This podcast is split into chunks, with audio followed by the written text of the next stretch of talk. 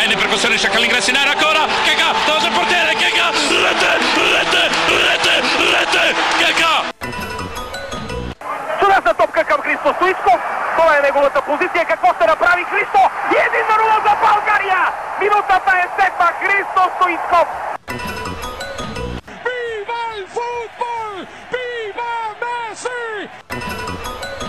Liverpool 3-0. Corner taken quickly. Origi! Yeah! He's doing it! Yeah! Unbelievable! A wild celebration for a goal from his wildest dreams. Здравейте! Вие сте с 9-ти епизод от втори сезон на TopCast. Във времена без футбол се опитваме да запълним празнотата с Football Manager, FIFA и програмата на БНТ3, което неизбежно ни върна назад във времето и ни подтикна да направим епизод, в който да изберем най-добрите 11 на TopCast. По идея на Любо обсъдихме точни критерии, по които да изберем тези 11 и с носталгия се върнахме във времето назад, чак до далечната 93-та година, когато датират първите ни по-адекватни спомени от любимата игра. Аз си призна, че помня полуфиналите и финалът от Световното през 90-та година, онова италианско лято, както и триумфът на Дания през 92-та на Европейското. Но преди да изпълним критериите, да кажем, че имаме и идеалният топ 11 на приятелите на TopCast, определен чрез анкета в Twitter. Благодарим на всички гласували. Да започваме. Любо, здрасти. Здрасти, Иванка. Как си? Добре съм. Ти как си? Добре съм. Супер. Всичко е наред. Живи и здрави. Да. Най-важното. Да честитим Великден на всички празнуващи. О, да. Възкресение. Вчера ли беше? До вчера. До вчера им преди, да. Записваме на 22 април. Да, и април, лятото дойде, Ходи ми се на море.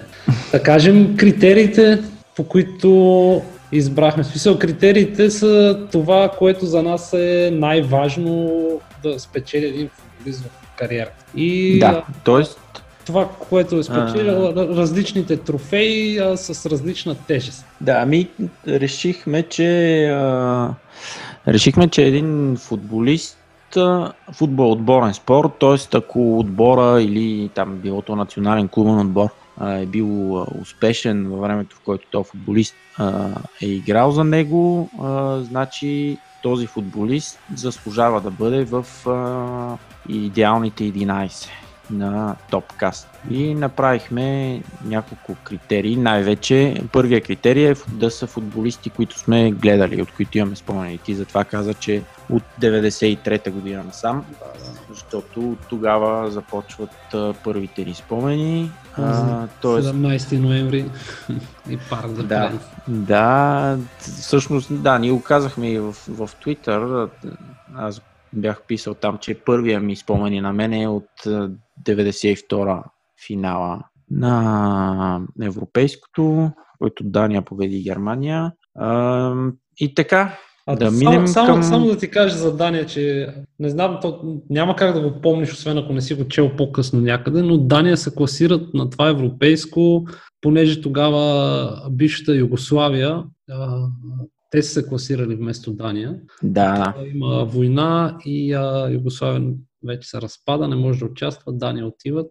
На полуфинала даже бият холандците с Дуспи. Единствено е на Ван Бастен. Да, това съм го чел, нали, след това и репортажи от мачовете съм гледал след това, нали, доста години след това, но си спомням много добре, като станаха дърчаните европейски шампион, тогава как вкъщи се коментираха и включително и баща ми с там чичовци, вуйчовци, коментираха, че дърчаните буквално от плажовете отишли там да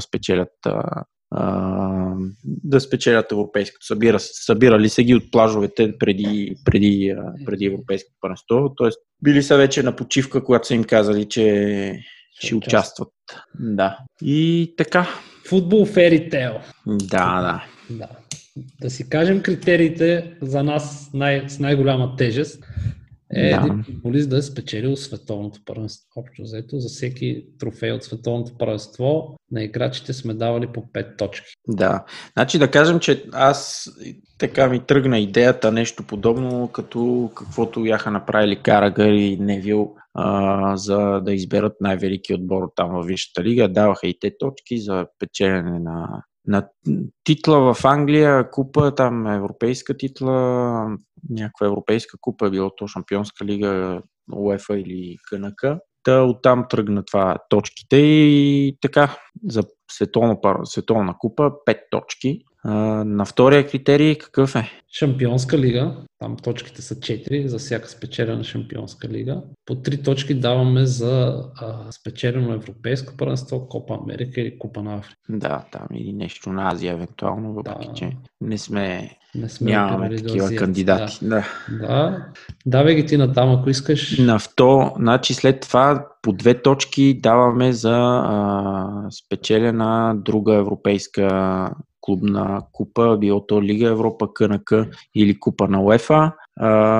По 2 точки също даваме за титла за една национална титла на едно от големите първенства, т.е. Англия, Испания, Италия, Франция, Германия. Даваме по 2 точки.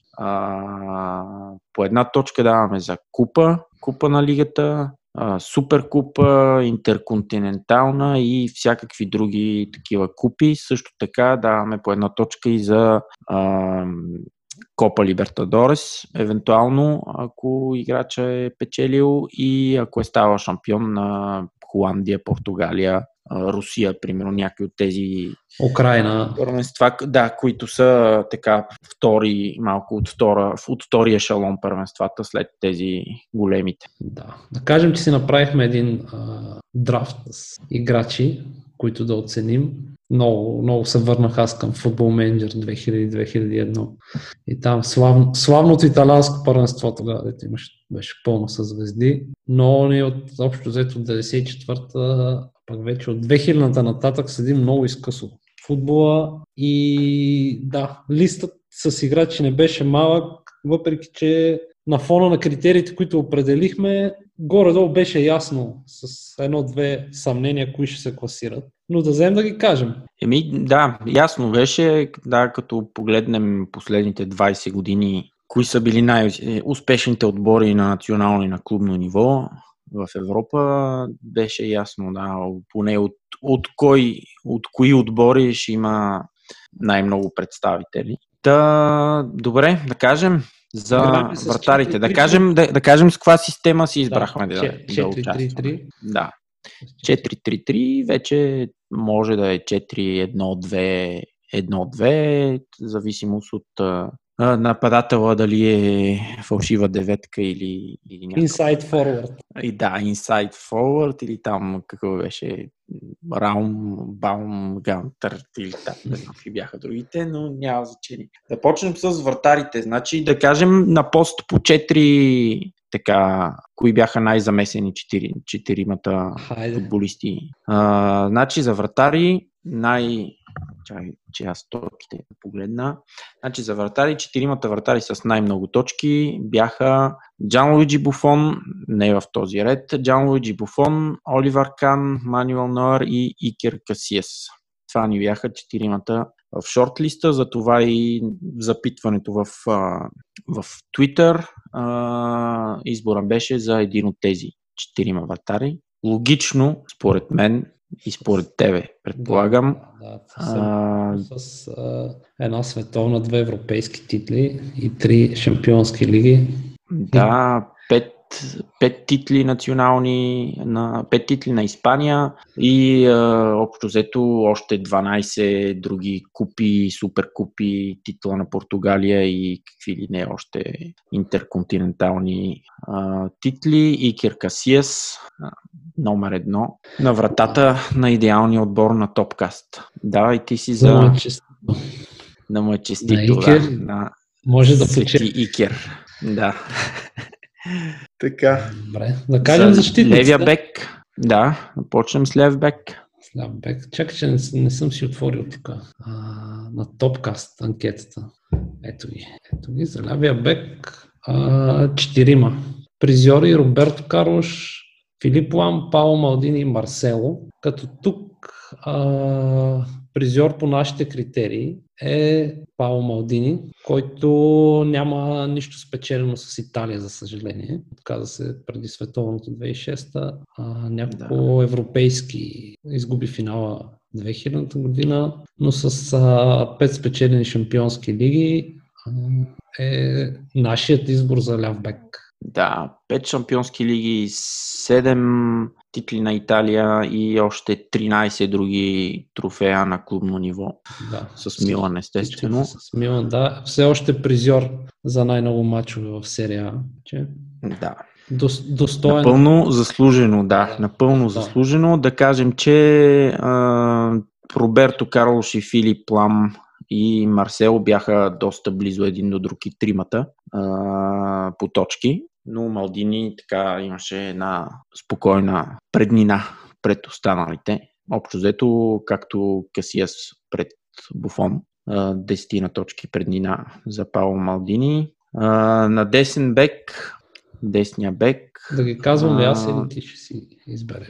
Ако искаш, това ще кажа. На десния бек вариантите бяха Дани Алвеш, Кафу, Гари Невил и кой беше другия? Бяхме сложили Пойол. Имахме спор, той централен или десен защитник. Той е играл и на двете позиции. Може и на двете. Да. Започна като десен в началото и след това основна фигура в Испания, поне и за Барселона, под Гвардиола беше като централен. Но така, може да го включим и в двете анкети. Няма значение, така иначе той не печели. Да, печели. От тези, безспорно, номер 1 е Дани Алвеш по точки. Значи да кажем, че Дани Алвеш, по точки, с най-много сравнение и с централни, и с леви бранители, и с десни. Той е призьора с най-много точки. Той е футболиста с най-много титли на клубно ниво, даже не само на клубно. Има над 40 трофея, спечелени от началото на своята кариера, 3 шампионски лиги, 2 пъти Копа Америка, 2 пъти Лига Европа, 9 пъти шампион на Испания, на Италия, Франция. Да. И още общо взето 20-тина трофея, било то купи национални или суперкупи междуконтинентални. Така че Дани Алвеш, титуляр на десния бек. Започваме с двойката централни защитници. Там без особени изненади. Да. И там. Това силно испанско поколение, което и на национално, и на клубно ниво, когато Барса и Реал скоро печелиха всичко и в Европа, редуваха се, неминуемо доведе до тези призьори. Да кажем, че при централните защитници битката беше... Чакай да намеря, някъде ги бяхме оплескали малко с туитовете. Да, при централните защитници в едната група попаднаха Неста, Серхио Рамос и Лусио, в другата Жерар Пике, Пойол и Канаваро. Като безспорно по нашите критерии двамата централни защитници са Пике и Серхио Рамос. И двамата световни шампиони, Рамос 2 пъти европейски шампион, Пике 1 път, по 4 шампионски лиги, Пике е бил и 9 пъти шампион на страната и безспорно двамата с последните 20 години наистина много успешни централни защитници. Рамос с основен принос за европейските постижения на Реал Мадрид, не веднъж и 2 пъти, по един или друг начин е носил Шампионската лига в Мадрид. Напълно заслужено, значи това е факта, че Испания спечели 3 международни трофея подред, че Барса и Реал доминираха, просто нямаше как някой друг да се вмъкне там, като имаме предвид от 93-та година насам отборите. Не знам, явно ако се бяхме върнали още преди това 70-те, 60-те, 70-те, 80-те години, може би щеше да има шанс за някой, друг, било то, да знам, Гулит или Рикард. Рикард ли беше централен защитник там? Кой беше? Не, те и двамата са халфове. Но... И двамата ли са халфове?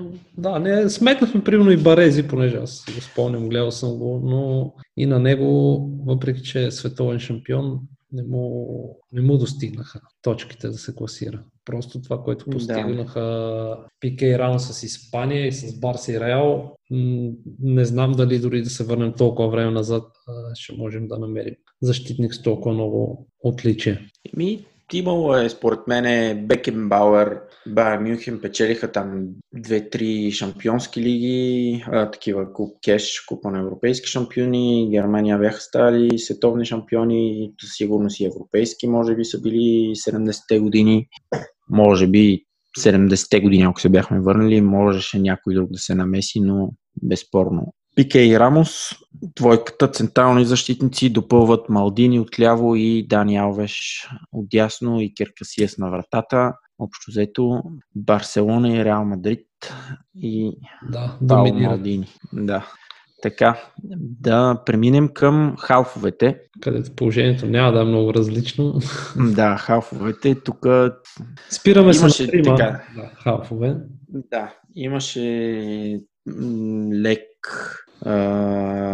лека конкуренция за третото место, но общо взето тримата халфове, понеже централни, значи Серхио Бускетс като дефанзивен, ако можем така да ги позиционираме, Серхио Бускетс като дефанзивен и пред него отляво Иниеста и отдясно Шави Ернандес, общо взето Иниеста, Шави, Бускетс по същата причина, както и Пике и Рамос, без никаква конкуренция на вземат тия три места. Да кажем, че една точка не достигна на Райан Гикс да влезе в топ 3. Да, Райан Гикс с 13 титли на Англия. Да. Две шампионски лиги, да, но на фона на 4-те шампионски лиги на Шави и Иниеста, по едно световно и две европейски първенства и още куп други национални и международни трофеи, много трудно. Много трудно, но и Гикс и Сколс, кой още? Шави Алонсо, Швайнщайгер, Сидорф, Пирло, Тони Тони Крос също така. И един Зидан, примерно. И един Зидан, който Зидан на фона на тези, дори един Андреа Пирло, Зидан много по-малко трофеи е спечелил. Да, въпреки че е и световен и европейски. Да, с Франция. Има и една кеш, една шампионска лига, но така, безспорно, тройката по защитници ясна да. Да минем към най-интересно или най-неинтересно? Най-неинтересното и тук ще трябва да поспорим малко, защото аз тази точкова система не съм съгласен малко за единия от... Заедно я избирахме, да. Да. Я кажи, значи тия тримата от запаса. Тримата призьори при нас сега ще ги кажем, но това, което бяхме пуснали като анкета в Twitter. Общо взето тримата призьори при нас водеха трите анкети за нападатели, като в единия пол бяха Меси, Бензема, Тири Анри и Анри Шевченко, в другия Кристияно, Самуето, Луис Суареш и Давид Вия, и в третия Златан, Раул, Пипо Инзаги и Луиш Назарио, дали има истинският Роналдо. Като по нашите критерии на призьор е Лео Меси, следван от Кристияно без никаква изненада, и трети е Златан, който има 12 титли из Италия, Франция, Испания. Да, и още куп такива купи на лигата. Да, и една лига. И една Лига Европа, да. Честито Лига Европа. Значи за Меси и Кристияно, да, за тях основно победите в Шампионска лига, 4 на Меси, 5 на Кристияно, носят точки. Меси естествено има и доста титли на Испания, 10, но нямат, Кристияно има европейско първенство спечели, Меси няма титла на национално ниво, но така, фактор Шампионска лига си... И оказа си влияние, защото... Да, оказа си влияние, да. Първият в листа ни, който е спечелил световно първенство, е Тиери Анри. Да, Тиери Анри с едно световно, едно европейско, една Шампионска лига и 4 пъти шампион на Англия и мисля, че Испания стана също шампион в Барса. Да. И така, Роналдо, който... Да. 2 пъти е бил световен шампион. 2 пъти Копа Америка. Да, също има само една шампионска титла в Европа. Да, общо взето, когато и да играеш и в Барса, и в... И тя може с Интер, не. Барса е сигурно. Може и с Реал да е. Реал, да. С Барса не, с Реал по-скоро. Тоест Барса много контузии. Еми, това са призорите, всички тия призори трябва да си имат един достоен менеджер сега, който сме оценили... Да, ама не казахме третия призор. Казахме ли го? Казахме Златан. Меси, Роналдо. Златан. Златан. Да, за Златан аз исках да успоря, че просто... Добре, приемаме го там, но играч, който има една мижава Лига Европа спечелена, без Шампионска лига, без клубно, без купа на национално ниво и най-вече с 4 титли на Франция и още 8 други трофея, било то Купа на Франция, Купата на Лигата или Суперкупа на Франция. Просто не е сериозно, но това са точките и така се работи. Така, че... Аз иначе бих успорил един и двама в идеалният ни отбор, но това са критериите и ние се съобразяваме с тях. Да. И за треньор, да си изберем треньор. Да. Топ 40 призиори са при нас са Карло Анчелоти, Пеп Гвардиола, сър Алекс Фъргюсън и Жозе Мориньо. Никой от тях няма трофей на национално ниво, но призьорът при нас безапелационно е сър Алекс Фъргюсън, който е далеч пред втория Пеп Гвардиола и третия Жозе. Да, той с 13 титли на Англия. Да. И 13 ли стам, 14 ли са, не знам колко вече бяха. Чай да ги погледна. Къде бяха? 13 титли на Англия и още 20 на 30, още други купи, супер купи и други. 2 купи на Уефа и 2 шампионски лиги. 2 КНК всъщност, не купи на Уефа. 2 КНК и 2 шампионски лиги. Но така да е. Напълно заслужено. Това няма как да го поспорим тук. Сыра. Добре, дай набързо да обобщим сега топ 11 на вратата Касияс.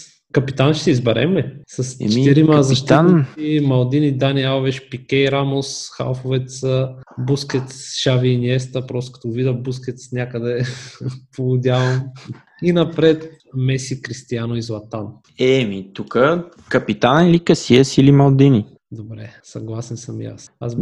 Естествено бих избрал. Не бих я дал на Серхио Рамос. Не, аз бих я дал на някой, който...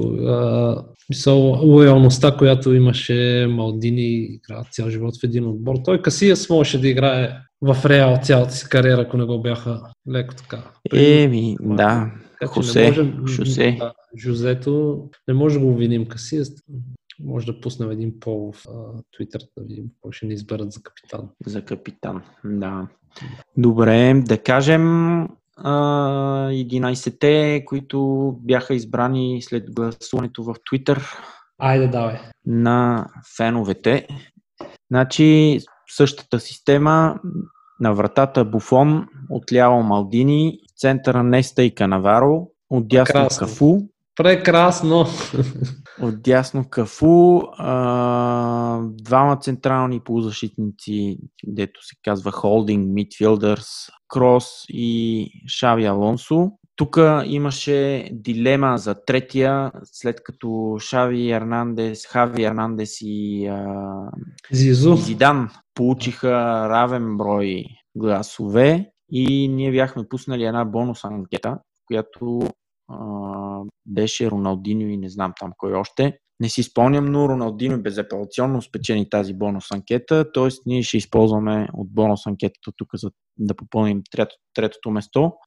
Крос, Алонсо, пред тях Роналдиньо, напред отляво Меси, или не, може би отляво Кристияно Роналдо, отдясно Меси и в центъра Роналдо, Луиш Назарио, Далима, истинския Роналдо, което нам доста добър отбор. О, със сигурност, да. Доста добър отбор, но от дефанзивна гледна точка в средата на терена ще им бъде трудно срещу 11-те, които по точки излезоха, според мен. Да, и да кажем, че тук менеджерът отново е същия. Да, за менеджер сър Алекс Фъргюсън, да. Сър Алекс Фъргюсън. Така, супер! Интересно беше да броиме точки, въпреки че доста бързо си дадохме сметка, че с тази система на точки си давахме сметка кои играчи. Да, примерно футболни гении като Тоти, като Роналдиньо, като Кака, като Зидан, примерно играчи, които те са футбола. Начинът, по който играеха, това беше удоволствие да гледаш футбола, примерно нападатели като Батистута, като Пипо Инзаги, примерно, който супер нестандартен, толкова радост е носил на фенове и на Италия, и на Милан, при това на Ювентус. Нямаше как да се доберат на фона на тази класация, но пък за сметка на това ние сега ще си кажем и нашите персонални предпочитания за играчи, които сме гледали и мислим, че имат място в един такъв отбор. Аз ти предлагам да ги споменем, за да не отекчим се пак с толкова много статистики, точки и класирания, но не може да не си ги кажем. Давам ти думата. Значи аз си избрах топ 11 на играчи, които съм гледал на живо. Тоест,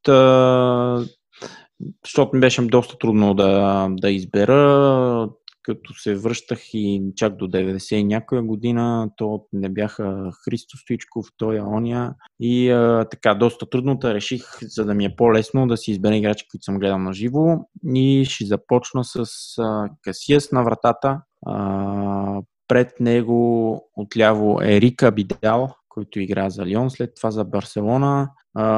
В центъра на защита Върджил Ван Дайк и Джейми Карагър. Отдясно Дани Алвеш. В средата на терена Шаби Алонсо и Джордан Хендерсън. Пред тях Лука Модрич, Стивън Джерард и Лионел Меси. И напред Фернандо Торес. Много интересен. Аз ти предлагам, трябва да видя дали всичките тези, които ти споменаваш, аз споменавам, мога намера на FIFA-та на такива All-Stars отбори. Да ги пуснем, мое твое, да направим един бета. Да. И най-вече, за да направя то 11, беше също така и футболисти, които са ме впечатлили най-много, като съм ги гледал на живо. И самия факт, че Джерард, например, не попада в един идеален 11, защото по точки го избрахме, на мен ми беше доста така тъжно, защото Джерард е бил през цялата си кариера играч за големите мачове. Всички знаем какви важни голове и в какви важни моменти е дигал отбора, истински капитан просто. А пък, например, Лука Модрич е играча, който ми е направил най-голямо впечатление да го гледам наживо на терен, на стадиона. Така че това е. Давай, ти си с твоите 11 да видим. Треньор, избрал ли си? За треньора не съм мислил. Сигурно Юрген Клоп, предполагам. Добре. Защото е по-лесно. Добре. Аз не се бях сетил, че можеш да са такива, които съм гледал, въпреки че от тези, които ще спомена, май 90% от тях съм ги гледал на живо. Както при теб, преобладава това, че като фен на Ливърпул няма как да нямаш предпочитания. Така и при мен ще се отрази това.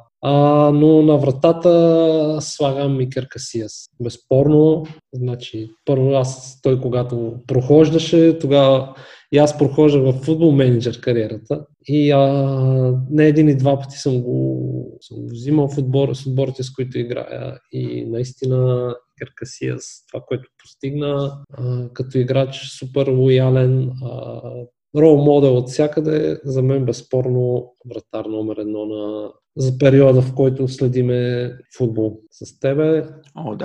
Защитата ще ми е Малдини отляво, Кафу отдясно и с центъра Иниеста и Канаваро. Тук нямах колебания, може би да защита най-бързо подредих. Единствено, всъщност не, нямах някакви колебания. Отново се връщах към Football Manager, където точно с тази защита играех с отборите си и постигах забележителни резултати на клиншит. Тримата ми халфове ще бъдат, пред защитата ще бъде Рино Гатузо.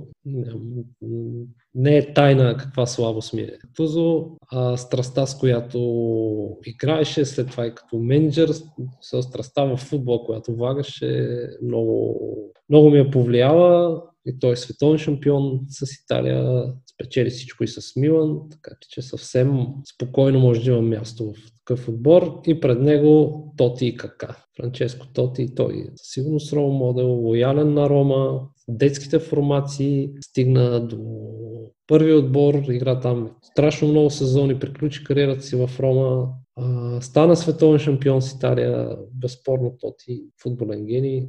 Няма как без него. Да, и беше Европейското 2000-та, в която Италия загубиха. Той беше, може би, най-добрият играч на турнира. Франческо и Кака пак по такива симпатии, но това е футболист, който... Той е футбол. Кака е футбол и всеки, който го е гледал, просто знае каква емоция носи. И тримата напред. Меси, просто защото не мога. Той е феномен, който ние можем да гледам.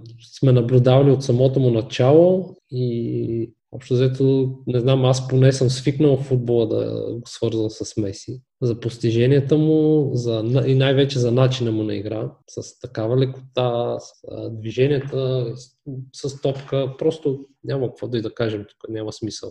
Да, общо взето Меси... От Меси тръгна статистиката общо взето. Той измисли статистиката. Айде Меси и Роналдо, нали, двамата, но той прави някакви неща, които в момента имаме за нещо нормално. След 10 години, според мен, ще се чудиме как точно ги е правил той и как е стигал до 50 гола на сезон в продължение на 10 години. Да, и голова и отделно толкова много асистенции, които просто феноменален. И до него ще сложа една противоположност от към футболна техника, Пипо Индзаги. Пипо Индзаги, тази лисица, която не знам, също ме носи от толкова много радост, не мога да го пропусна. И той е световен шампион и той спечели всичко с Милан, със сигурност там не се замислих. И тук третия нападател, много се чудих. Чудих се дали да продължавам с пристрастите, но след като с и моите 11 служих Шевченко, който помня още когато играеше в Динамо Киев и мачовете Барселона, Шампионската лига. Полуфинала срещу Байерн Мюнхен. Да, и радостта, която изпитах, когато Милан го привлекоха. И той въобще не се забави и влезе веднага в ритъм, вписа се в отбора, става голмайстор на Италия, спечели златна топка, супер важни голове, супер красиви голове за Милан. Нямаше. Чудех се дали да се отдам на пристрастието тук и сложих Шева като третия нападател. Мисля, че с Меси зад Пипо и Шевченко отбора ми е топ. Добре. Значи трябва тия два отбора да ги съчетаем по някакъв начин на FIFA-та един срещу друг. Да. Още да видим. Ще се поразрова да видя има ли как да стане. Кой ти е вратар на тебе? Вратар ми е Касияс. Треньор, грешка. За мен треньора е един. Димитър Пенев. Той е една енигма, която никой не може да разбере и същевременно всички разбират толкова добре и феномен. Да. Мачовете на БНТ 3, като гледам там как дава. Той не дава някакви наставления, просто застава, говори нещо с играчите и направо се чуда какво им казва и как се случва за да станем четвърти в световното 94-та. Просто Димитър Пенев и това, което съм слушал от играчите, как говорят за него. Не съм чул един футболист, който да се оплаче. Просто със сигурност той ще... Класацията за треньор винаги я води той. Добре, и колко време? Имаме ли време? Колко сме тук? Не съм засегнал, да ти кажа. Добре. Понеже стана дума за Димитър Пенев, да направим някакъв идеален общ 11 български футболисти. Български футболисти. Добре. Добре. С пак по същата система. Да започнем с вратар. Хайде кажи ти, защото аз го измислих веднага. Като каза вратар, веднага ми светна. Еми кажи, аз сега трябва да мисля. Аз ще кажа Иво Иванов.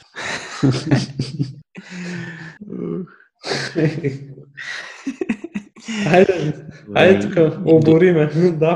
Добре. Не, как. Въпреки, че да, сега, ако се върнем до 2004-та, до 94-та, Боби, да. 94-та, Боби невероятен, Боби... Фантастичен този. Там фантастичен, да. Той беше... Не попадна в идеалния отбор на турнира, но трябваше да попадне тогава в идеалния отбор на турнира. Може би заради матча за четвъртото място, когато швейта му вкараха 4 гола за едно по време. Може. На тежа. Да. Добре. Лявбек. Значи кой избираме? Добре, Иво Иванов. Айде. Да. Боби Михайлов ще резерва, ще го пуснем за матча на четвъртото место. Да. Лявбек, хайде ти кажи. Аз ти предлагам, аз ще казвам това, което ми изкача първи в... Аз не мога да сета за лявбек български футболист в момента. Милен Петков. Краси Чумаков. Краси Чумаков лявбек ли беше? Да. Не беше ли дефанзивен полузащитник? Не, и лявбек беше Краси Чумаков. Аз сещам за Милен Петков, че беше по лявото, но дали беше бек или... И винаги може да сложиш. Полузащитник. Санко Цветанов и да приключим. Добре, за десен има само един, а не? Един ли е? Кой мога да бие тъчове там в националния, в България? Стига, не. Не, добре. Кажи, айде, че тази трудно ми идва така. Тинката Кишишев мога да сложа там. Да. Тинки Кишишев, добре. За отляво мога да сложим Кременлиев. Той е десен. Десен ли е? Не е ли ляв? Не, Кременлиев отдясно, Цанко Цветанов отляво. Да. Отдясно може и имаше един с... Киряков беше, къв беше? ДМЦ Киряков беше... Дефанзивен. Не, ДМЦ бе, как бе? Хайде са. Добре, значи тук, защо така ги бъркам аз? Не знам. Добре, Кременлиев беше десен бек, ама Киряков... Добре, няма се излагам повече. Киряков винаги играе отзад, това е ясно. Централни? Добре. Централният единия е Трифон Иванов, сигурно. Безспорно, да. Трифон Иванов и до него... Кой е до него? Някой дет сме гледали, давай сега. Защото аз, освен Хупчев, друг не мога да кажа. То няма. Той е супер интелигентен и като футболист, и сега като треньор. Като либеро. Да. Значи Хупчев либеро, Трифон Иванов стопер. На Махленски метач. Добре. Значи Илян Киряков може да играе equally at ease at right and left back. Добре. Така, ДМЦ или ДМЦ, тримата в центъра, тримата халфове, безспорно с Стилян Балъков. Стилян и Краси Балъков със сигурност. Да. Страх ме да не изпуснем някой по-такъв. Стилян... Аз бих сложил Мето Даянов. Той си е, като АМЦ пред тия двамата. Типичната десетка. Би стоял много добре, ама чай са Стилян. Краси Бълков. Кой беше? Златко Янков беше тук ДМЦ-то. Златко Янков децентрира на Лечков за Германия. ДМЦ-то 94. Направи финта и после мекото центриране. Да, той и тония път, като ги гледах. Така де, той и ти тогава, като ми писа. Просто това няколко пъти си го върнах да го видя с едно движение, как топката дойде в него и само забърза с едно движение с тяло, направи един финт. Не знам кой беше вече немеца до него. Остана на место. Giant Stadium. Да. Така, добре. Кой е? Що не мога да сета за някой? Мога да сложим... Не, няма, добре. Напред, според мен... Кои са тримата халфове сега, освен Стенли, Краси Балъков? Верно. Краси Балъков. В принципи, Данчо Лечков може да се пробва нещо, въпреки че... да. Той беше, че контрол на топката беше магически, безспорно. Да, Данчо Лечков ще е. Добре, Данчо Лечков ще е. Лечков, Балъков и Стилян. Да, той беше преди Зидан плешивия магиосник. Добре, значи Стилян като ДМЦ, Бълков или Бълков като ДМЦ и Лечков, Стилян пред тях, и напред тримата, според мен тримата, аз ги виждам отволек, директно. Ти кажа. Давай, айде. Тримата са Туичков, Бербатов или Лупенев. Амин, мога приключим тук вече. Това е. Няма как да. И няма ходим на световно първенство 94-та. Защото Бербатов щеше да се спъне в топката след паса на... За Бербатов все пак е голмайстор национално. Давай, давай. Не, така е. Любо Пенев, точно като типична деветка. Не остана място за Марто. Виж? Няма. Мартин Петров, Костадинов, ще са резерви. Дори Бориминов и той ще е резерва. И Наско Сираков. Добре, Любо. Той ще е Божи гол, ще го вмъкнем или някъде или не? Божи гол навсякъде. Добре, аз мисля, че ги избрахме. Супер ги избрахме. Сега да се чуда, да приключим с записването. Мач ли да си пусна да гледам някой така с носталгия да си припомня или да си пусна FIFA? Това са проблеми вече. Сериозна дилема. Сериозни. Да. Аз ги гледам от време на време в този сайта, дето го споделихме. Да. Пускам чат-пат и гледам на Liverpool някакви матчове и ми се много гледат матчове, в които примерно Liverpool губят, ето като 2007 финала, Шампионската лига, финала в Базел, дето ходихме с тебе, за да ги гледам, защото тези матчове, понеже са загубили Liverpool и вече и нищо не си спомням от тези матчове общо взето. Не знаеш какво е станало и сигурно ако ги пуснеш ще ме фане яд много, нали, след това. Сега тук можеше, нали, какво? Особено този финал в Базел. Да. И някакви такива ми се въртат в главата да пусна мачове, които са изхода от мача не е толкова добър, но просто е така си припомня, но ще видим, не. Ще видим. Може пък скоро да почнем истински футбол да гледаме. Силно се надявам. Google Photos... Освен беларуската висша лига. Google Photos ми изкарат тук мемори с 1-2-3 години назад. Всеки април месец последните 3 години съм ходил на матч в Милан. Да. И спомням, бяхме преди 2 години. Преди 2 години знаменитото домакинство на Беневенто. На Беневенто, да, гледам. Лимоново йогуртовия сладолет. Да. Верно. Да. Ходене в Милано е едно несравнимо преживяване. Трябва сега живи и здрави, като почне другия сезон. Да. Когато и да почне. Ще наваксваме, Любо, ще дойде и до Лион. Като има шанс. И така, добре. Да благодарим да приключваме. Които ни слушаха, които гласуваха, които си комуникират с нас и социалните мрежи. Бъдете здрави, пазете се. Надявам се скоро всичко да отмине. Скоро да си живеем отново нормално с футбол и по телевизия и на живо и така. Да, следвайте ни в Twitter, Facebook и Instagram и по всички други платформи за слушане на подкаст, като Spotify, Google и така нататък. Епизода ще излезе веднага след като приключим записването. Супер! Добре, това е. До нови срещи. Да, скоро. Здраве!